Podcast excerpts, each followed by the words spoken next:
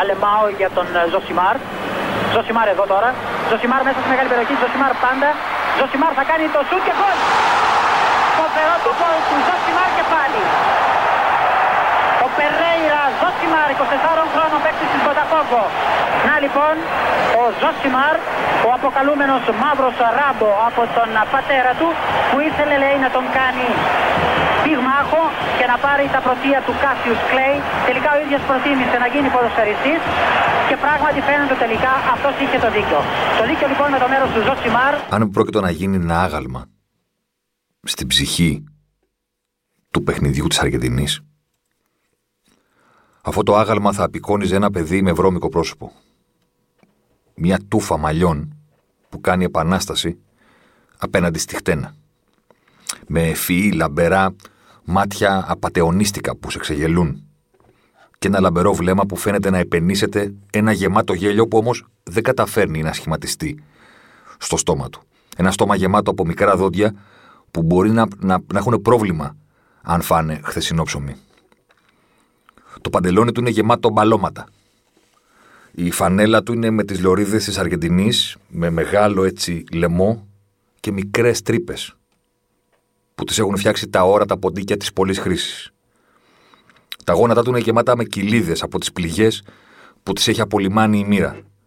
Χωρίς παπούτσια ή με παπούτσια που έχουν τρύπες στα δάχτυλα των ποδιών, που υποδηλώνουν ότι έχουν φτιαχτεί με υπερβολική χρήση η στάση του πρέπει να είναι χαρακτηριστική.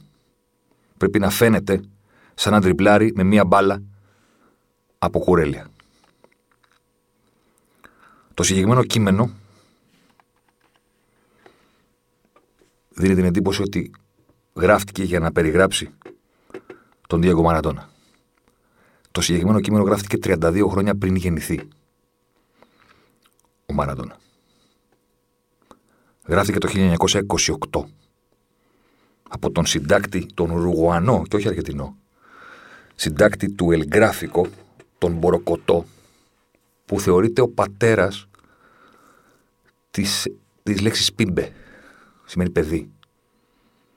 Δηλαδή ο, ο άνθρωπος ο οποίος σε αυτό το κείμενό του το 1928 περιγράφοντας το τι σημαίνει το ποδόσφαιρο για τους Αργεντινούς και το πώς θα ήταν το άγαλμα του αρχέτυπου του Αργεντινού ποδοσφαιριστή, περιέγραψε τον Μαραντόνα πριν καν υπάρξει Μαραντόνα στη ζωή και πριν υπάρξει καν Μαραντόνα ποδοσφαιριστής με τη φανέλα της Αργεντινής. Το πι όρο, το χρυσό παιδί που ήταν το παρατσούκλι του Διέγκο, υπήρχε στο μυαλό, στη ψυχοσύνθεση, στο DNA, στη θρησκεία την ποδοσφαιρική των Αργεντινών από το 1928, 32 χρόνια πριν γεννηθεί ο Μαραντόνα σχεδόν εν μισό αιώνα πριν παίξει στα 16 του με τη φανέλα της Εθνικής Αργεντινής. Είναι ένα κείμενο το οποίο είναι σαν να τον περιγράφει ενώ αυτός ακόμα δεν υπάρχει. Οπότε πώς να απορεί κάποιος που τον λέγαμε, τον λέμε και θα τον λέμε Θεό, όταν ήταν ο Μεσσίας στην πραγματικότητα. Δηλαδή υπήρχε μια ολόκληρη προφητεία, μια ολόκληρη χώρα που περίμενε αυτό το παιδί. Ακριβώς όπως συμβαίνει στις θρησκείες, ότι θα έρθει μία μέρα που θα εμφανιστεί ο Μεσσίας και θα έχει αυτό το χαρακτηριστικό και θα τον γνωρίσουμε επειδή θα κάνει αυτά και αυτά τα πράγματα. Στη θρησκεία του, του Αργεντινού ποδοσφαίρου υπήρχε η προφητεία που έλεγε θα εμφανιστεί μία μέρα αυτό το παιδί. Με το βρώμικο πρόσωπο. Με τα φθαρμένα γόνατα, με τη φανέλα, με τις τρύπες, με τα μάτια που γυαλίζουν και σε ξεγελάνε, με το στόμα που χαμογελάει χωρίς ποτέ να γελάει ακριβώς υπήρχε μια ολόκληρη περιγραφή η οποία είναι απαραίτητη να ξεκινήσουμε για να ξεκινήσουμε την κουβέντα στο σημερινό Ζωσιμάρ για τον Διόγκο Μαραντώνα για να καταλάβουμε γιατί χαρακτηρίστηκε Θεός γιατί τον περίμεναν ως τέτοιον και ήταν προφαν, προφανές ότι έτσι θα τον αποκαλούν και έτσι θα τον αντιμετωπίζουν από τη στιγμή που εμφανίστηκε μπροστά τους αυτό που πίστευαν ότι δεν πρόκειται ποτέ να εμφανιστεί το παιδί με το βρώμικο πρόσωπο. Ο Πίμπε. Ο Μποροκοτό, ο συντάκτης του εγγράφικο, τον προέβλεψε, τον προφήτευσε πριν καν εκείνος έρθει στη ζωή πριν καν κλωτσίσει μια μπαλά. Αυτή είναι η μία ιστορία την οποία θα πρέπει να έχει κάποιος στο μυαλό του πριν σκεφτεί, πριν σχολιάσει, πριν καταλάβει το τι ήταν ο Μαραντόνα. Η άλλη ιστορία είναι το αγαπημένο μου απόσπασμα αυτό το, από αυτό το εκπληκτικό ντοκιμαντέρ που ευτυχώς πρόλαβε και έφτιαξε ο Ασίφ Καπαντία, ο άνθρωπος που είναι πίσω από το ντοκιμαντέρ και για τη ζωή του Άρτον Σένα και για τη ζωή της Amy Winehouse. Ένας άνθρωπος που κάνει εκπληκτικές δουλειές. Και πέρυσι, το 2019, έφτιαξε τον Diego Maradona. Ένα ντοκιμαντέρ το οποίο, αν δεν το έχετε δει, εντάξει, τι να σας πω. Σας λυπάμαι, ας πούμε. I pity the fool. Δηλαδή, πραγματικά, τι κάνετε αν δεν έχετε δει αυτό το ντοκιμαντέρ. Ε, πολύ εύστοχα, ο Καπαντία δείχνει πράγματα από την παιδική του ηλικία, δείχνει και πράγματα μετά, παρεμβάλλει τα δύο παγκόσμια κύπελα, το 86 και το 90, αλλά επικεντρώνεται από το πρώτο μέχρι το τελευταίο πλάνο σε αυτό που κατάλαβε ότι σημάδεψε τη ζωή του Μαραντόνα, την Άπολη. Δηλαδή, το ντοκιμαντέρ ξεκινάει από την ημέρα την οποία κυνηγάνε οι παπαράτσι με τα αυτοκίνητα το αυτοκίνητο που πηγαίνει τον Μαραντόνα στο γήπεδο της Νάπολης για να παρουσιαστεί. Αυτό είναι το πρώτο πλάνο. Και το ντοκιμαντέρ τελειώνει με την ημέρα που έφυγε. Δείχνει και πράγματα μετά, αλλά είναι, επικεντρώνεται εκεί. Και σου λέει ότι αυτά που συνέβησαν εκεί διαμόρφωσαν ό,τι υπάρχει σήμερα γύρω από τον Μαραντόνα, τον παίχτη και γύρω από τον Μαραντόνα τον, ε, τον άνθρωπο. Σε αυτό το ντοκιμαντέρ λοιπόν μετά το Μουντιάλ του 90, όταν πλέον ο Μαραντόνα είναι ο πιο μισητός άνθρωπος σε όλη την Ιταλία και έρχεται σιγά σιγά ακούς τον κρότο από την ε, πτώση η οποία έρχεται έχει μπει στο στόχαστρο όλων των δικτικών αρχών πλέον η προστασία που είχε στην ε, Νάπολη ότι εντάξει όλοι ξέρουμε τι κάνει αλλά κανένας δεν μιλάει έχει αρθεί και το ρολόι μετράει, μετράει αντίστροφα. Και υπάρχει το ίδιο, ακριβώς το ίδιο, ένα από τα πολλά ηχογραφημένα τηλεφωνήματα, γιατί ότι έβαλαν κοριούς για να παρακολουθούν τηλεφωνήματα, για να τον δέσουν, εν πάση περιπτώσει, και για να δέσουν την υπόθεση. Και υπάρχει, ρε παιδιά, τηλεφώνημα στις 7 Ιανουαρίου του 1991, το οποίο το ακούς αυτούσιο στο ντοκιμαντέρ, στο οποίο ακούγεται η φωνή του Μαραντόνα να μιλάει με μια γυναίκα. Την Καρμέλα. Και τη λέει: Έλα, Ντιέγκο, τι γίνεται και αυτά. Πού είσαι, είμαι στο τάδε ξενοδοχείο. Τη λέει: Θέλω δύο κοπέλες και κοκαίνη και κόκα. Εντάξει, σε πόση ώρα, τη λέει ο Ντιέγκο. Τη λέει: Τι ώρα είναι, του λέει η Καρμέλα, τη λέει: Τρεις το πρωί. Εντάξει, του λέει: Τέσσερις ώρα θα είναι εκεί. Δύο κορίτσια του λέει και τέτοιο. Του λέει: Ντιέγκο, μισό λεπτάκι. Να σου μιλήσει λίγο ο γιος μου. Ο γιος της Καρμέλα που κανονίζει να πάνε τα κορίτσια και η κόκα 4 ώρα το πρωί στο ξενοδοχείο, στο δωμάτιο που βρίσκεται ο καλύτερος ποδοσφαιριστής του κόσμου. Ναι, λέει ο Μάραντονα. Παίρνω τηλέφωνο ο γιος. Έλα ρε Τιέγκο, τι έγινε το τωρίνο με την κυβέρνηση σου. Του λέει τι να γίνει, παίξαμε χάλια κτλ. δηλαδή. Καταλαβαίνω ότι έχετε ακούσει άπειρες ιστορίες για τον Μαραντόνα και ό,τι και να έχετε ακούσει είναι αλήθεια και να μην είναι αλήθεια, πιστέψτε το γιατί συμβάλλει το μύθο. Αλλά μπορείτε να φανταστείτε τον κορυφαίο σε οποιοδήποτε άθλημα να τον ακούτε να μιλάει στο τηλέφωνο 3,5 ώρα το πρωί για να παραγγείλει δύο κορίτσια στο δωμάτιό του και κοκαίνη και να μιλάει με το γιο της Καρμέλα, της Τσατσάς, πώς τη λένε. Και να του λέει μισό λεπτό και να σου δώσω το τι έγινε ρε Σιντιέγκο, τι κάναμε με την κύφα του. Θα μείνεις, του λέει θα μείνεις. Του λέει δεν ξέρω, θα δω. Εντάξει, εντάξει, εντάξει. Του λέει, σε μισή ώρα έρχονται. Δηλαδή, πώς να κρίνεις τον ποδοσφαιριστή και τον άνθρωπο όταν αυτά τα πράγματα δεν έχουν συμβεί; Δηλαδή, προφανώς πολύ μεγάλοι στάροι είχαν ελαττώματα, δεν είναι τέλειοι. Έχουμε αυτή την αιμονία, ας πούμε, να πιστεύουμε ότι αυτός επειδή είναι ο καλύτερος αυτό που κάνει πρέπει να είναι ο καλύτερος σε όλα. Να είναι ο καλύτερος σύζυγος, ο καλύτερος πατέρας, ο καλύτερος όσον αφορά το να μην μπλέκει με ουσίες, με οτιδήποτε. Όλοι έχουν κάποια βρώμικη ιστορία. Ο Μαραντόνα ήταν ο ίδιος η βρώμικη ιστορία. Δηλαδή δεν υπάρχει κανένας που να έχεις τηλεφωνήματα, ας πούμε, τέτοιου είδους. Θα μου πεις ήταν ένα, δεν ήταν ένα. Δεν είναι το σκάνδαλο. Ο καθένας έχει ένα σκάνδαλο. Εκείνο το βράδυ, εκείνη την εβδομάδα, η τάδε σχέση που έκανε, ξέρω εγώ κτλ. Ένα. Ένα. Για τον Μαραντόνα ήταν μια κανονική Δευτέρα, μια κανονική Τρίτη. Δηλαδή αυτό συνέβαινε για χρόνια. Για, χρο... για χρόνια. Κυριακή έπαιζε η Νάπολη, εξαφανιζόταν. Πάρτι Κυριακή, Δευτέρα, Τρίτη, Τετάρτη. Τη Τετάρτη σταματούσε, Πέμπτη Παρασκευή να καθαρίσουμε, Σάββατο προπόνηση, Κυριακή παίζουμε. Για χρόνια. Οπότε, πώς να κρυθεί τώρα ο Μαραντόνα με τους όρους που κρίνονται όλοι οι υπόλοιποι; Και υπάρχει πάντα, όταν ήμουν αμπιτσιρικάς κιόλας, θυμάμαι, ξέρεις, ο Μαραντόνα ήταν πολύ διχαστικός. Οπότε υπήρχε, ξέρεις, ο τσακωμός του φανατικού με τον πολέμιο. Και ο ένας έλεγε δεν υπάρχει μεγαλύτερος και του λέει άσε μας μωρέ και τα λοιπά. Και μεγαλώνοντας, θα έπρεπε όλοι κάποια στιγμή πούμε, να καταλάβουμε ότι πρώτον έχουν λάθος αυτοί που λένε Α, όχι, λέει, μην, μην μπλέκετε, λέει, τα εξωγηπαιδικά. Δεν αφορούν. Δεν είναι ο Μάικλ Τζάξον. Να πεις ότι ακούω τα τραγούδια του και θα τα χορεύω όσο ζω και δεν με νοιάζουν τα υπόλοιπα στη ζωή του γιατί ξεχωρίζω τον καλλιτέχνη από το έργο του. Στην περίπτωση του Μαραντόνα είναι ολέθριο σφάλμα να τα ξεχωρίσουμε. Πρέπει να τα βάλουμε μαζί. Δεν γίνεται να συζητάς για τον Μαραντόνα τον ποδοσφαιριστή και να αγνοείς τον, τον ε, Μαραντόνα τον άνθρωπο. Τον Διέγκο. Στο ξεκίνημα του ντοκιμαντέρ, ο προσωπικός του γυμναστής και φίλος, που καταλαβαίνετε τι έχει ζήσει δίπλα στον Μαραντόνα, λέει ότι πολύ γρήγορα κατάλαβα ότι υπήρχε ο Ντιέγκο, αυτό το φοβερό, χαμογελαστό, ντροπαλό, συναισθαλμένο παιδί που μπορούσε να κάνει την μπάλα ό,τι θέλει, και υπήρχε και ο Μαραντόνα. Ο Μαραντόνα ήταν η περσόνα που έφτιαξε για να μπορεί να ανταπεξέλθει σε αυτό που περνούσε. Υπήρχε ο Ντιέγκο και υπήρχε, και υπήρχε και ο Μαραντόνα.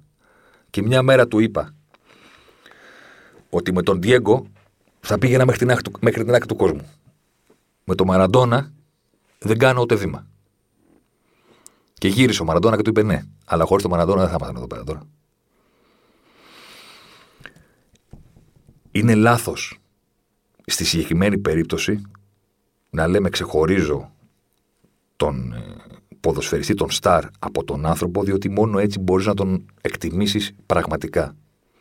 Πέρασα πολλά χρόνια στο ραδιόφωνο, όποτε πήγαινε κουβέντα να τσακώνομαι με κόσμο που λέγανε το πρεζάκι, ο κοκάκια, ο έτσι κτλ. Και τους έλεγα παιδιά, συγγνώμη, πρώτον, έχετε μεγαλώσει, είστε ενήλικες άνθρωπο, εξακολουθείτε να πιστεύετε ότι να είναι, είναι κάποιος ναρκωμανής είναι κατηγορία.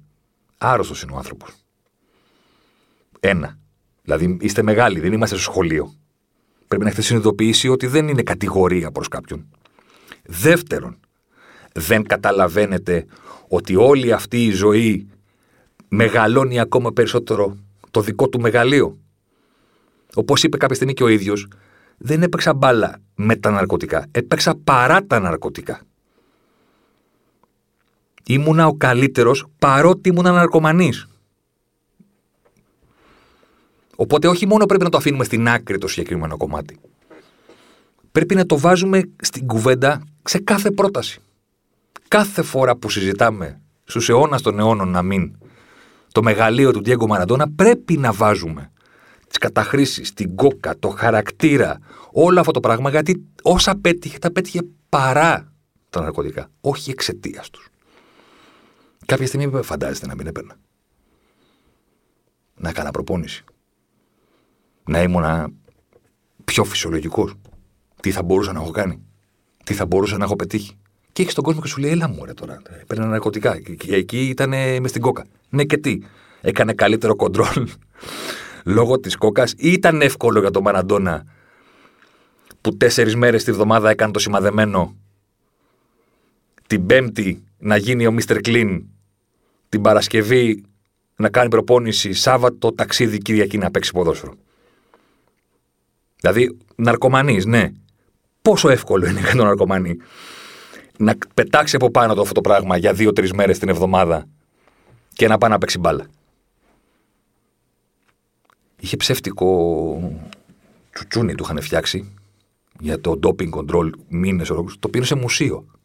Δηλαδή, μιλάμε για ιστορίες και για πράγματα τα οποία δεν μπορείς να τα συναντήσεις για κανέναν άλλον ότι έχουν βάλει σε μουσείο το ψεύτικο που χρησιμοποιούσε, που είχε μέσα ο ολοκληρικίστη, ας πούμε, με ούρα άλλου παίχτη, για να φαίνεται ότι δίνει τα ούρα το δικά του ο Μαραντόνα. Δεν, δεν υπάρχουν πουθενά αυτά. Διάβαζα κάπου, ας πούμε, ότι κάποια στιγμή το 95, τελειωμένος, πια ξοφλημένος στα τελευταία του στην Μπόκα, είχε τσακωθεί με έναν Αργεντινό της Νιούελ, της Rivers. Συγχωρέστε με, δεν παίζει ρόλο. Σε ένα μάτς είχαν πλακωθεί και την, το, τη, μετά τη συνέντευξη στι δηλώσεις του λέει λοιπόν ραντεβού στον τάδε δρόμο, τη Δευτέρα το πρωί, 10 η ώρα, ξέρω εγώ, να λύσουμε τις διαφορές μας. Να πλακωθούμε. Και χθες πήγαιναν να αφήνανε και λουλούδια εκεί. Δηλαδή στο δρόμο που το 95 είχε τσακωθεί με κάποιον σε ένα μάτς και του είχε πει ραντεβού την τάδε μέρα εκεί που είναι κοντά στο σπίτι μου να πλακωθούμε να μας δουν όλοι. Θα μου πεις σιγά την ιστορία. Ναι, είναι χιλιάδες αυτές οι ιστορίες για το Μαραντόνα, γιατί είναι ο ορισμός του larger than life. Είναι ο ορισμός του δέκα ζωές που χώρεσαν σε μία ζωή. Και δεν μπορείς να συζητήσεις για το ποδόσφαιρο αν δεν συζητήσεις για όλα τα υπόλοιπα. Δεν γίνεται να βγάλεις την Καμόρα, την Νάπολη, τα ναρκωτικά, το divine status γιατί πήγε στη συγκεκριμένη ομάδα και στη συγκεκριμένη πόλη. Ο ίδιος θα ήταν όπου και αν πήγαινε. Αλλά δεν θα τον έπλαθε έτσι το περιβάλλον του. Στην ακμή της καριέρας του. Στην ακμή της καριέρας του, ο ίδιος ήταν, αυτό, ήταν αυτό το παιδί. Δεν θα άλλαζε πουθενά όπου και να πήγαινε. Παντού θα έκανε τα ίδια. Όμως και την κοκά την έπαιρνε από την Παρσελώνα. Το έχουμε ξεχάσει αυτό. Είναι μια λεπτομέρεια που έχει διαφύγει στην ιστορία ότι έκανε χρήση από, τη, από την Παρσελώνα ακόμα. Είναι γνωστό, δεν είναι μυστικό. Απλά έχουμε στο μυαλό μας το μύθο ότι ξέρεις. Πήγε στην Νάπολη και τον μπλέξαν οι μαφιόζοι με τα ναρκωτικά. Δεν γίνεται ακριβώς έτσι. Απλά στην Νάπολη απέκτησε την απόσταση πρόσβαση και την απέκτησε προστασία.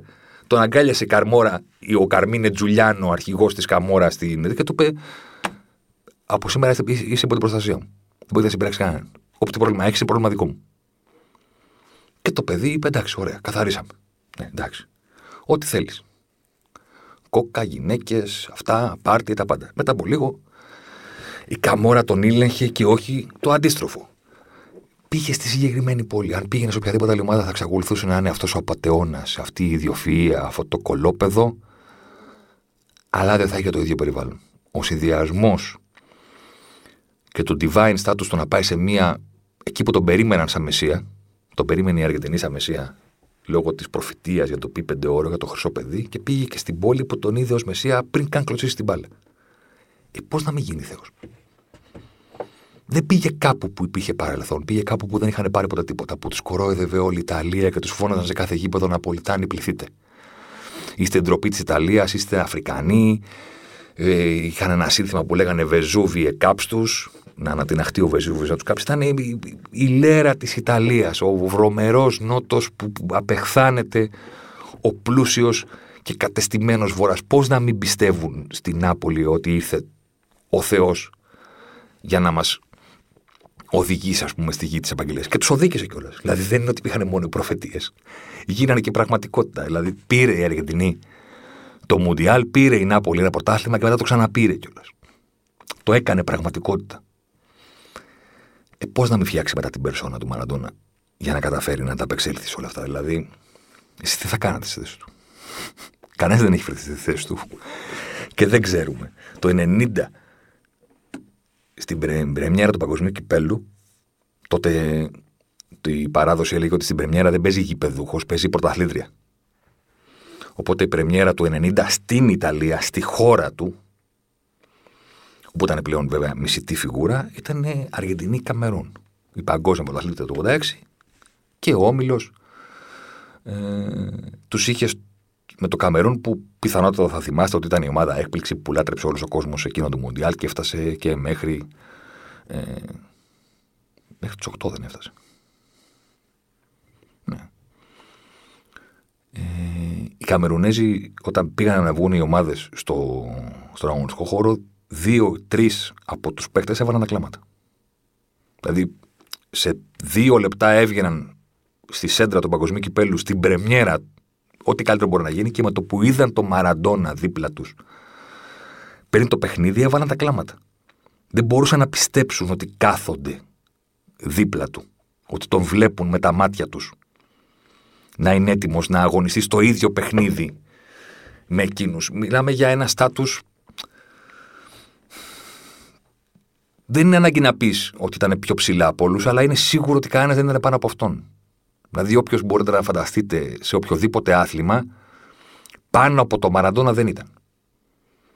Στο στάτους του θρύλου, στην λατρεία όλου του πλανήτη, στην αναγνωρισιμότητα και στο θαυμασμό που προκάλεσε στην ακμή του ο Μαραντόνα που σε έκανε να πιστεύεις ότι μπορεί να κάνει τα πάντα, ότι, είναι, ότι δεν υπάρχει αμφιβολία ότι είναι ο καλύτερος στον κόσμο. Δεν υπάρχει συζήτηση, δεν υπάρχει κουβέντα. Όποιον και, και αν λατρεύεται και αν εκτιμάτε από οποιοδήποτε άθλημα και αν προέρχεται, εγώ δεν θα σας πω ότι ο Μαραντόνα ήταν σίγουρα πάνω από αυτόν. Θα σας πω ότι σίγουρα αυτός που λατρεύεται δεν ήταν πάνω από τον Μαραντόνα. Δεν ήταν από πάνω του. Στην ακμή του Μαραντόνα, σαν αξία, σαν σταριλίκη, σαν μύθο, σαν όλη αυτή την ιστορία, πάνω από τον Μαραντόνα δεν ήταν κανένας. Ο Μαραντόνα έπιασε το ταβάνι το απόλυτο. Και έκανε και το χέρι του έτσι, παπ. Και το τρύπησε λίγο.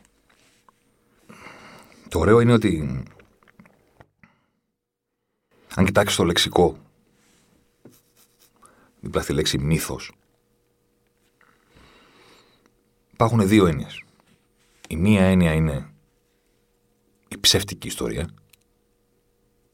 η ιστορία που δεν βασίζεται σε γεγονότα αλλά βασίζεται στη φαντασία και μετά υπάρχει και η δεύτερη έννοια που είναι ο μύθος, ο μυθικός ήρωας, ο άνθρωπος του οποίου η δύναμη, η αξία, το ταλέντο, η γοητεία τον καθιστούν θρύλο, τον... το κάνουν αδύνατον να μην τον θαυμάσεις, οπότε επειδή είναι τόσο καλός που μοιάζει ψευτικό, πέρα από θρύλο, τον λέμε και μύθο. Στην περίπτωση του Μαναντώνα, ο μύθος έχει την πλήρη εφαρμογή και των δύο ενιών. Ο Μαραντόνα είναι μύθος και λόγω αξίας, αλλά είναι και μύθος και γιατί οι ιστορίες γύρω από αυτόν είναι μυθικές με την έννοια του τι είναι παραμύθια. Δεν θα έρθω σε αυτό το μικρόφωνο να σας πω ότι ό,τι πιστεύετε για αυτόν είναι βλακίε και ο άνθρωπος ήταν εντάξει, μωρέ, ένας καλός παίκτης. Ήταν συγκλονιστικός ποδοσφαιριστής. Αλλά είναι φοβερό το πώς γύρω από αυτόν και τα κατορθώματά του πραγματικά όλοι μας, όλη η ανθρωπότητα, κάθισε και έφτιαξε μύθους. Δηλαδή, αυτά που έκανε ο Μαραντόνα στο Μουντιάλ το 86, τα βλέπεις και δεν τα πιστεύεις. Δηλαδή, βάζεις βάζεις ένα βίντεο, υπάρχει ένα βίντεο που κυκλοφορεί, ας πούμε, που είναι 2,5 λεπτά, 2 και 20 δευτερόλεπτα τα οποία έχει φάσεις μόνο από το παγκόσμιο κύπελο του 86. Μόνο από αυτό. Ε, νομίζω ότι παρακολουθείς highlight καριέρας. Δεν μπορεί να πιστέψεις ότι όλα αυτά έχουν γίνει σε έξι παιχνίδια. Δεν γίνεται να το, να το αποδεχθείς. Αυτά είναι, λες, είναι το highlight τη καριέρα τους, παιδί μου. Πώς βλέπω τα highlight του ζητάνε, πώς βλέπω αυτό. Βλέπω και αυτό. Δεν είναι, είναι από αυτά τα μάτια. Μόνο εκείνο το καλο... Αυτά τα κάνει μόνο σε εκείνο το καλοκαίρι. Δεν το πιστεύεις. Οπότε δεν θα έρθω εδώ να σας πω ότι έλα μωρέ, μην φανταστείτε τώρα, δεν έκανε και τίποτα τρόμερο. Μιλάμε ότι ο άνθρωπος δεν έχουν ξαναγίνει αυτά στην ιστορία. Ποτέ σε κανένα παγκόσμιο κύπελο δεν έχει εμφανιστεί ένας άνθρωπος να κάνει σε όλα τα παιχνίδια αυτά τα πράγματα. Κανένας. Βγάλτε το το κεφάλι σας. Δεν είχε συμβεί πριν από αυτόν, ούτε θα συμβεί μετά από αυτόν. Αλλά είναι μύθος ότι η Αργεντινή ήταν μια ομάδα της πλάκας. Που το πήρε μόνος του. Δεν είναι πραγματικότητα. Απλώς εκείνη την εποχή το, το Μουντιάλ το 86 είναι ακριβώς στη γραμμή της ιστορίας που αρχίζονται να ενώνονται, αρχίζουν να ενώνονται οι δύο κόσμοι. Ο κόσμο της Λατινικής Αμερικής με τον κόσμο της Ευρώπης. Δηλαδή, στο προηγούμενο Μουντιάλ, η ομάδα που σαγίνευσε τον πλανήτη και δημιούργησε μύθους ότι δεν έχουν ξαναγίνει αυτά τα πράγματα ήταν η Βραζιλία. Που αποκλείστηκε σε εκείνο το 3-2 από την Ιταλία με τα τρία γκολ του Πάολο Ρώση, που παρόλα αυτά έμεινε στη μνήμη ως η καλύτερη ομάδα και πιο θεαματική ομάδα που έχουν δει ποτέ. Όποιον και να συναντήσεις που έχει δει εκείνα τα Μουντιάλ θα σου πει αυτό που, αυτά που έκαναν οι Βραζιλιάνοι το 82 δεν τα έχω ξαναδεί ζωή μου. Και πιστέψτε με, αν κάτσετε να δείτε τα γκολ που έβαλαν στο Μουντιάλ, λες ότι δεν γίνεται. Αποκλείται μια ομάδα να πήγε στο Μουντιάλ και να έβαλε μόνο αυτά τα γκολ. Δηλαδή το ένα γκολ είναι καλύτερο από το άλλο. Είναι, δεν, δεν, δεν καταδέχτηκαν να βάλουν κανονικό γκολ. Κάνανε κάτι μαγικά πράγματα. Αυτή ήταν η Βραζιλία το 82. Τότε δεν έπεσε κανένας από αυτή την ομάδα στην Ευρώπη. Ήταν ακόμα η εποχή, που είναι δύσκολο για τους μπιτζυρικάδε να το φανταστούν, που περιμέναμε το Μουντιάλ για να δούμε τους Βραζιλιάνους. Περιμέναμε, ανοίγαμε την τηλεόραση και δεν ξέραμε ποιοι είναι οι Βραζιλιάνοι. Α, πόσο καλοί είναι, ποιος είναι ο επιθετικός τους, ποιος φοράει το 10, ποιον έχουν στην άμυνα, ποιο Δεν ξέραμε. Περιμέναμε να τους δούμε. Μαγεύει τον πλανήτη η συγκεκριμένη ομάδα και το 86 πλέον που έρχεται το επόμενο Μουντιάλ, οι καλύτεροι από εκείνους τους Βραζιλιάνους παίζουν στην Ευρώπη. Οι Αργεντίνοι που δεν έχουν ενθουσιάσει τόσο πολύ δεν έχουν ανέβει ακόμα σε αυτό το καράβι. Δηλαδή ο Βαλντάνο παίζει στη Ρεάλ, ο Μαραντόνα παίζει στην Νάπολη. Ο Μπουρουσάγκα έχει τη δική του. Οι υπόλοιποι παίζουν στην Αργεντινή. Και επειδή ακριβώς δεν συνέχισαν μετά να κάνουν και πολύ μεγάλα πράγματα, υπάρχει ο μύθος ότι ήταν μια πάρα πολύ μετρή ομάδα. Δεν ήταν. Ήταν γεμάτη με Αργεντινούς οι οποίοι έκαναν τρομερά πράγματα στη Λατινική Αμερική. Που εκείνη τη χρονιά, π.χ. με τη Ρίβερ, είχαν πάρει το πρώτο Λιμπερταδόρες της ιστορίας της. Που είχαν πάρει πρωταθλήματα, που είχαν πάρει Λιμπερταδόρες, που είχαν πάρει Λιμπερταδόρες την προηγούμενη χρονιά με την Εντεπέτιέντε, την επόμενη με τη Ρίβερ. Αλλά θέλαμε τόσο πολύ, βλέποντάς τον να παίζει, να πούμε ρε, εσύ το πήρε μόνος του.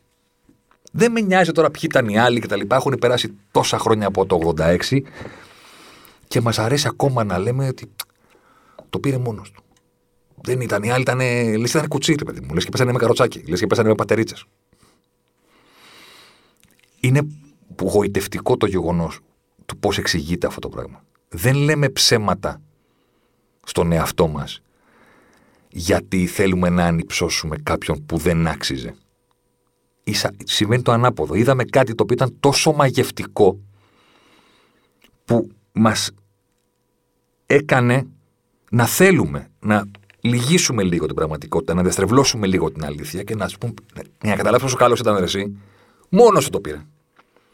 Επειδή δεν αρκούν τα λόγια για να περιγράψεις τι έκανε με την μπάλα, προσθέτουμε και το μύθο που δεν είναι πραγματικότητα, ότι μιλάμε για μια ομάδα με κάτι κατσαπλιάδε, ας πούμε, άνευ προηγουμένου, που ένας τύπος, ας πούμε, έκανε το καλύτερο τουρνουά που έχει γίνει ποτέ. Αυτό είναι αλήθεια. Οπότε θα λέμε στον αιώνα και τον αιώνα να μην ότι το πήρε μόνος του. Δεν το πήρε μόνος του. Απλά έκανε πράγματα που δεν έχουν ξαναγίνει σε Μουντιάλ και οδήγησε τη χώρα του σε έναν εκπληκτικό θρίαμβο. Έβαλαν και άλλοι γκολ. Έπαιξαν και άλλοι άμυνα. Φοβερό 3-5-2. Αυτό στη διάδα της επίθεσης.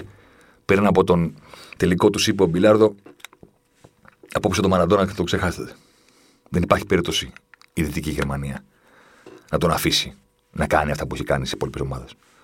Τον αρχηγό σας απόψε, ξεχάστε τον. Σας έφερε μέχρι εδώ. Όλοι οι υπόλοιποι πρέπει να μπείτε με στο κήποδο και να πάρετε το μάτσο. Και το πήραν. Και το βάλε ο Μπουρουσάγκα στην κάθετη που του βγάλε ο Τιέγκο στο τελευταίο δεκάλεπτο. Και εκπληρώθηκε η προφητεία κατά τη εγγραφάς και το, βρω, το παιδί με το βρώμικο πρόσωπο οδήγησε την Αργεντινή στην κορυφή. Και υπάρχει μετά ο άλλος μύθος της Νάπολη. Ο οποίος προφανώς ξεκινάει από την πραγματικότητα. Η πραγματικότητα είναι ότι πήγε σε μια πόλη στην αφάνεια και την οδήγησε στο ποτάθλημα. Το μοναδικό που έχουν πάρει στην ιστορία τους. Και μετά τους το ξαναπήρε. Το 90. Και από τότε δεν έχουν ξαναπάρει.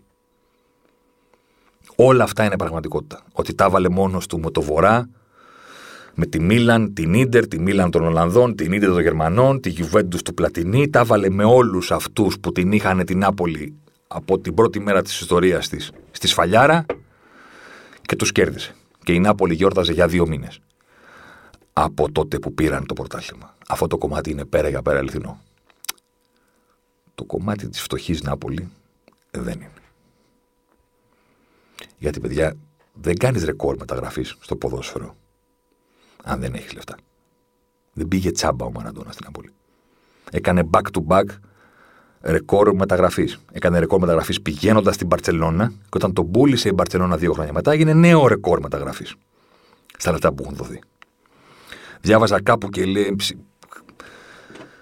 Χθες, την ημέρα του θανάτου του, έγραφε κάποιος Άγγλος, δηλαδή, ρε παιδιά, για να φανταστείτε, λέει, είναι κάποιος σαν να πάει στη West Ham όπως είναι η West Ham τώρα, και να πάρει το πρωτάθλημα απέναντι στη City, τη Liverpool, τη Manchester United, την Arsenal και την Chelsea. Δεν είναι ακριβώς έτσι. Είναι ακριβώς έτσι όσον αφορά το μέγεθος του συλλόγου. Η λεπτομέρεια που μας διαφεύγει είναι ότι στην πετα... στα χρόνια που μεσολάβησαν από την ημέρα που πήγε ο Μαραντόνα στην Νάπολη μέχρι τη χρονιά που πήραν το πρωτάθλημα. Γιατί δεν το πήραν αμέσως, προφανώς. Η Νάπολη ξόδεψε περισσότερα λεφτά σε μεταγραφές και από την Juventus και από τη Μίλαν και από την Ίντερ. Τα λεφτά ήταν βρώμικα της Καμόρα, αλλά δεν είναι εκεί το θέμα μας. Το θέμα μας είναι ότι υπάρχει η αίσθηση ότι και εκεί ήταν με κάτι κουτσούς. Δεν ήταν με κάτι κουτσούς. Είχαν τρομακτικά λεφτά πρώτον που τους έδωσαν το δικαίωμα να πάρουν τον Μαραντόνα και μετά να δίνουν κάθε χρόνο τόσα λεφτά για να φτιάξουν τελικά την ομάδα που θα οδηγήσει ο Ντιέγκο στο πρωτάθλημα, που σε αυτό το διάστημα των χρόνων ξόδεψαν περισσότερα από τους άλλους. Οπότε δεν ήταν η West Ham η Νάπολη εκείνον τον χρόνο. Ήταν η City. Η ομάδα που από το πουθενά, ή η Chelsea του Αμπράμοβιτ. Η ομάδα που από το πουθενά εμφανίζεται κάποιος και λέει: Λοιπόν, πληρώνω. Παίρνει και το Μεσία. Σκάει κάθε χρόνο λεφτά. Φτιάχνεται επιτέλους ένα σοβαρό σύνολο. Και ο Μεσίας παίρνει από αυτό το σοβαρό σύνολο από το χέρι, το οδηγεί στο πρωτάθλημα, παίρνει και ένα κύπελο UEFA και μετά ξαναπαίρνει και το πρωτάθλημα γιατί η μία φορά δεν αρκεί, η δεύτερη είναι αυτή που λες τι έκανε ο άνθρωπος, παιδί μου. Δεν πήρε ένα πρωτάθλημα με την Νάπολη, πήρε δύο. Όλα αυτά σας παρακαλώ μην τα βάλετε στο μυαλό σας σαν προσπάθεια κάποιου να καταρρύψει το μύθο του Μαραντόνα. Ο μύθος του Μαραντόνα είναι είναι δικαιολογημένος. Είναι προσπάθεια να εξηγήσω το πόσο συγκλονιστικά ήταν αυτά που έκανε, που μας έκαναν να τα περιγράφουμε με μυθικούς όρους. Αντί να τα περιγράφουμε όπως συνέβησαν, νιώθαμε τόσο μεγάλη την ανάγκη να περιγράψουμε το απερίγραπτο που βάλαμε και τη σάλτσα του μόνος του. Με την Αργεντινή μόνος του. Με την Νάπολη μία ομάδα για γέλια. Θέλαμε τόσο πολύ να εξηγήσουμε στην κουβέντα, στο πάθος μας, το τι ήταν ο Μαραντόνα σαν ποδοσφαιριστής, που λυγίσαμε και λιγάκι την πραγματικότητα σε κάποια πράγματα. Γιατί ήταν μύθος με τη διπλή σημασία. Ήταν θρύλος και ταυτόχρονα ήταν το τέλειο υλικό για να πλάσεις ιστορίες που είναι λίγο στη φαντασία και λίγο στην πραγματικότητα.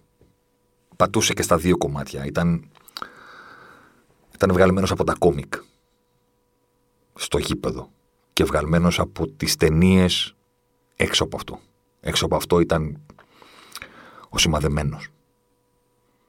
Ο ήρωας που, που έχει τόσα ελαττώματα αλλά δεν μπορείς να ξεκολλήσεις τα μάτια σου από πάνω του και θες να τον βλέπεις να τα βάζει με όλους παρότι γνωρίζεις ότι στο τέλος της ταινίας θα χάσει γιατί έτσι συμβαίνεις στις ταινίες. Όταν ο ήρωας είναι ο κακός ξέρεις από την αρχή που ξεκινάει η ταινία και αρχίζουν οι τίτλοι της αρχής ότι από τη στιγμή που ο ήρωας είναι κακός θα χάσει στο τέλος. Το γνωρίζεις. Αυτό είναι μια σύμβαση μεταξύ του ανθρώπου που φτιάχνει την ταινία και του θεατή. Οι κακοί στο τέλος χάνουν γιατί πρέπει να υπάρχει ένα ηθικό δίδαγμα. Δεν θα κερδίσει ποτέ ο Πατσίνο τον Ντενίρο στο hit. Θα χάσει. Θα κερ... Ανάποδα. Δεν θα κερδίσει ποτέ ο Ντενίρο τον Πατσίνο στο hit. Από τη στιγμή που ο Πατσίνο είναι αστυνομικός και ο Ντενίρο είναι ο κλέφτη, θα κερδίσει ο Πατσίνο. Είναι δεδομένο αυτό. Δεν μπορείτε να πούμε την ιστορία. Ανάποδα. Στο Καρλίτο Way θα πεθάνει ο Καρλίτο και θα πεθάνει και ο σημαδεμένος. Και θα διασυρθεί και ο Μαραντόνα με χιλιάδες τρόπους στη ζωή του, με ανήκουσου τρόπους και θα τα βγάλει όλα από πάνω του σαν να ήταν το τίποτα. Κανένας άλλος δεν θα μπορούσε να έχει. Να καταφέρει να, όλα αυτά τα, τα χτυπήματα που προκάλεσε ο ίδιος τον εαυτό του να τα κάνει έτσι και να τα βγάλει από πάνω του λες και ήταν σκόνη, ας πούμε, που έκατσε στον νόμο του. Λες και δεν είναι τίποτα. Λες και συνεχίζουμε έχουν συμβεί τρομακτικά πράγματα στη ζωή του που οποιονδήποτε άλλο θα τον είχαν γονατίσει, τη φήμη του τον ίδιο. Δεν λέω ότι δεν τον γονάτισαν. Λέω ότι αυτός κατάφερνε με το μύθο του να βγαίνει από αυτό το πράγμα. Δηλαδή αδίκησε πολύ κόσμο, πλήγωσε πολύ κόσμο, τσακώθηκε με πάρα πολύ κόσμο. Με κάποιο τρόπο όλοι τον συγχωρούσαν μετά από λίγο. Δηλαδή όλοι οι ποδοσφαιριστές, που, όλοι οι άνθρωποι που έχουν να πούνε μια ιστορία για το μια προσωπική ιστορία για το τι έγινε όταν μιλήσαν, όταν τους συνάντησαν, όταν οτιδήποτε. Κανείς δεν λέει μια κακή ιστορία. Κανείς δεν, δεν λέει μια κακή κουβέντα. Παρότι όλοι ξέραν ότι μιλάμε για ένα τεράστιο κολόποδο, ένα τεράστιο εγωπαθή, έναν πολύ κακό loser, ο οποίος τα βάζε με όλους όταν έχανε και άνοιγε το στόμα του και έλεγε πράγματα που, που τα έπαιρνε μετά από λίγο πίσω. Ανυπόφορος σε ένα βαθμό, αλλά τόσο χαρισματικός σαν ήρωας της οθόνης. Πραγματικό σημαδεμένος. Δεν μπορούσε να βγάλει τα μάτια από πάνω του ακόμα και τώρα που είχε γίνει μια καρικο, καρικατούρα του εαυτού του. Ο Μαραντόνα που πρέπει κάθε φορά που είναι οι κάμερε ανοιχτέ να κάνει το Μαραντόνα. Να κάνει κάτι που να θυμίζει σε όλους ότι είναι ο, ο Μαραντόνα. Κάποτε είχα διαβάσει μια. Είχε πει κάποιος μια ατάκα για τους Beatles και λέει: Δεν υπάρχει κακή φωτογραφία των Beatles. Προφανώς είναι μια έκφραση κάθε υπερβολή, αλλά σημαίνει ότι είναι τόσο χαρισματική και τόσο εκτός της της λογικής στην εποχή τους που τους έβλεπες και τους θαύμαζες όπως και να τους πετύχει ο φακό. Καταλάβαινες ότι αυτοί οι άνθρωποι είναι... δεν μοιάζουν με του υπόλοιπου, είναι στάρ. Ε, ρε παιδιά, δεν υπάρχει κακή φωτογραφία του Μαραντόνα. Διαλέξτε μια φωτογραφία από οποιοδήποτε στάδιο της ζωής του. Χοντρός, με βαμμένα μαλλιά, με περμανάντ, χωρίς περμανάντ, με τέτοιο, αδύνατος, Αργεντινή, Νάπολη, κοκαίνες, μεθυσμένος, γουρλωμένα μάτια, καραγκιοζηλίκια, ε, αυτό το μουσι, το απαράδεκτο που είχε φτιάξει ε, με τα δύο ρόλεξ. Διαλέξτε μια οποιαδήποτε φωτογραφία, οποιαδήποτε φωτογραφία. Δεν υπάρχει κακή φωτογραφία του Μαραντόνα. Δεν γίνεται να υπάρχει κακή φωτογραφία του Μαραντόνα. Είναι σε όλες ο απόλυτο στάρ. Έχει μια, μια λάμψη που λες αυτός το παιδί μου. Τι είναι, είναι ηθοποιός του Χόλιγουντ, είναι. Ε, είναι μέλος συγκροτήματος. Ήταν σε συγκρότημα και μετά ακολούθησε όλο καριέρα και τσακώθηκε και τους έβρισε όλους και μετά ξαναγύρισε στο συγκρότημα και μετά είναι ηθοποιός. Ε, τι, τι είναι αυτός ο άνθρωπος; Δεν υπάρχει κακή φωτογραφία του Μαραντόνα. Σε όλες τον βλέπεις με τρομακτική ικανοποίηση. Και επαναλαμβάνω, δεν μιλάμε για τις λαμπερές του φωτογραφίες. Δεν μιλάμε για τη φωτογραφία από το παγκόσμιο κύπελο. Δεν μιλάμε για τη φωτογραφία με τον τίτλο στην Νάπολη. Δεν μιλάμε για τα, τα ωραία κλικ της ζωής του. Όποιο κλικ και να διαλέξεις, χοντρό αγκαλιά με τις κόρες του που τραγουδάει στο ντοκιμαντέρ που έχει φτιάξει ο Κουστουρίτσα στην ταινία. Το μοναδικό ίσως απόσπασμα που αξίζει από τη συγκεκριμένη ε, ταινία Μπορεί από κάτω η γυναίκα του, η Κλάουντι, αυτή, από 15 χρόνια ήταν μαζί. Ένας Θεός ξέρει τι τράβηξε. Δίπλα του, που τον βλέπεις με αυτό το παράδεκτο μαλλί, χοντρό, δεν μπορεί να περπατήσει και είναι πάνω στη σκηνή και τραγουδάει το τραγούδι που γράφτηκε για εκείνον και γυρίζει προς τις κόρες του και τους ζητάει να σηκωθούν πάνω να κάτσουν μαζί του. Και όπως όλα τα κορίτσια μπροστά στις κάμερες και όταν έχεις πατέρα, ας πούμε, τον Μαραντόνα, του λένε όχι. Και τους κάνει ένα βλέμμα το βλέμμα που κάνουν όλοι οι πατεράδες στις κόρες τους όταν τους λένε όχι, που τους λες, έλα, σε μάγκα, και τον μπαμπά. Τους κάνει ένα τέτοιο βλέμμα. Δηλαδή, μετά βέβαια σκέφτεσαι ότι πόσο πλήγω αυτούς τους ανθρώπους, πόσο απαράδεκτο σύζυγος ή απαράδεκτος πατέρας υπήρξε. Γιατί έτσι είναι οι δύο φύγες. Λατρεύονται από τον πλανήτη και αλλά αυτοί που ήταν κοντά τους έχουν υποφέρει. Ισχύει από τον Λένον μέχρι τον. Ε, ο Λένον μίλαγε σε όλους για την αγάπη, αλλά την αγάπη στο του δεν ήξερα να τη δώσει. Π.χ. Ε, με τις κόρες του που είχε τσακωθεί τα τελευταία χρόνια και δεν είχαν την παραμικρή επαφή. Με το γιο που πέρασαν πόσες δεκαετίες για να τον αναγνωρίσει στην Νάπολη. αυτό το βλέμμα που κάνει στις κόρες του σε συγκεκριμένο σημείο. Εμένα με έχει Ακόμα και εκεί τον βλέπεις και λες: Ε, μιλάμε για τον απόλυτο Σταρ. Που είναι σε μια εικόνα, λες: Τι μπάρμπας είναι αυτός, ρε παιδί μου, τι κοιλιά είναι αυτή. Τι... Έχει κόψει το... τα ναρκωτικά, έχει φουσκώσει σαν μπαλόνι. Έχει γίνει πώ έχει γίνει. Δεν μπορείς να τον κρίνεις με τους όρους που κρίνουμε τους υπόλοιπους. Σε καμία των περιπτώσεων. Όσοι το έκαναν, ειδικά τα χρόνια που έπαιζε, έχασαν πολύ μεγάλη από την ουσία του πράγματος που έλεγαν Εμένα δεν μ' αρέσει αυτός. Εγώ κοιτάω και το χαρακτήρα, λέει. Θα το δώσεις την κόρη σου, στην αδερφή σου. Ποιο χαρακτήρα, τι κοιτάς; Πού τι κοιτάς το χαρακτήρα; Πώς θα κρίνεις το χαρακτήρα του Μαραντόνα αν δεν καταλαβαίνεις τι είναι να είσαι ο Μαραντόνα; Κανένας στον κόσμο δεν ήταν ποτέ ο Μαραντόνα πριν από αυτόν. Με έναν τρόπο ήταν ο, ο προφήτης αυτού του πράγματος. Πώς έλεγε κάποιος σε ένα τραγούδι για τον Elvis Presley ότι ο Έλβη ήταν ο πρώτος, οπότε δεν ήξερε τι σημαίνει αυτό το πράγμα. Και κανένας δεν μπορούσε να τον βοηθήσει, γιατί κανένας δεν ήταν ο Έλβη. Και δεν υπήρχε κάποιος πριν από αυτόν, ώστε να πατήσει πάνω στα μάτια. Ήταν ο πρώτος. Μόνο εκείνος ξέρει πώς πώς ήταν να είσαι ο Έλβη. Ε, και μόνο ο Μαραντόνα ξέρει. Πώς ήταν να είσαι ο Μαραντόνα, ο παίχτης της συγκεκριμένης εθνικής ομάδας που εκπληρώνει τη συγκεκριμένη προφητεία και ο παίχτη στη συγκεκριμένη πόλη που οδήγησε το συγκεκριμένο λαό στις κορυφές που δεν φαντάζονταν ποτέ ότι θα πατήσουν. Και καλά ρε και σάρι, τίποτα για τον μπάλα δεν έχετε να μας πεις. Τι να σα πω ρε παιδιά την μπάλα. Τα βίντεο υπάρχουν, τα βλέπεις και δεν τα πιστεύεις. Θα πρέπει πάντα να θυμάστε ότι έπαιξε σε μια εποχή που τα γήπεδα ήταν βούρκι. Ότι έπαιξε σε μια εποχή που μπορούσαν να του κάνουν 12 φάουλ σε ένα παιχνίδι και αυτό να είναι φυσιολογικό. Σε μια εποχή που οι παίχτε δεν τιμωρούνταν ό,τι τάκλινγκ και να έκανε. Το μοναδικό πράγμα που είχαν υπέρ τους η, επιθετική εκείνης εποχής σε σχέση με τους τωρινούς που τα έχουν όλα δικά τους, τα γήπεδα είναι χαλιά, τα φάουλ τιμωρούνται με το παραμικρό. Ένα πράγμα μόνο είχαν υπέρ τους οι παλιοί και είναι κατά των τωρινών, ήταν το φύλακε. Που να το ξέρετε, ήταν για γέλια τότε. Όχι ήταν φύλακε μέτρη της εθνικής Γερμανίας, εθνικής Βελγίου, της εθνικής Αργεντινής, εθνικής Ιταλίας. Κάτι τραγέλαφη ε, για γέλια με το, της Γιουβέντους, δηλαδή μεγάλη τερματοφύλακε.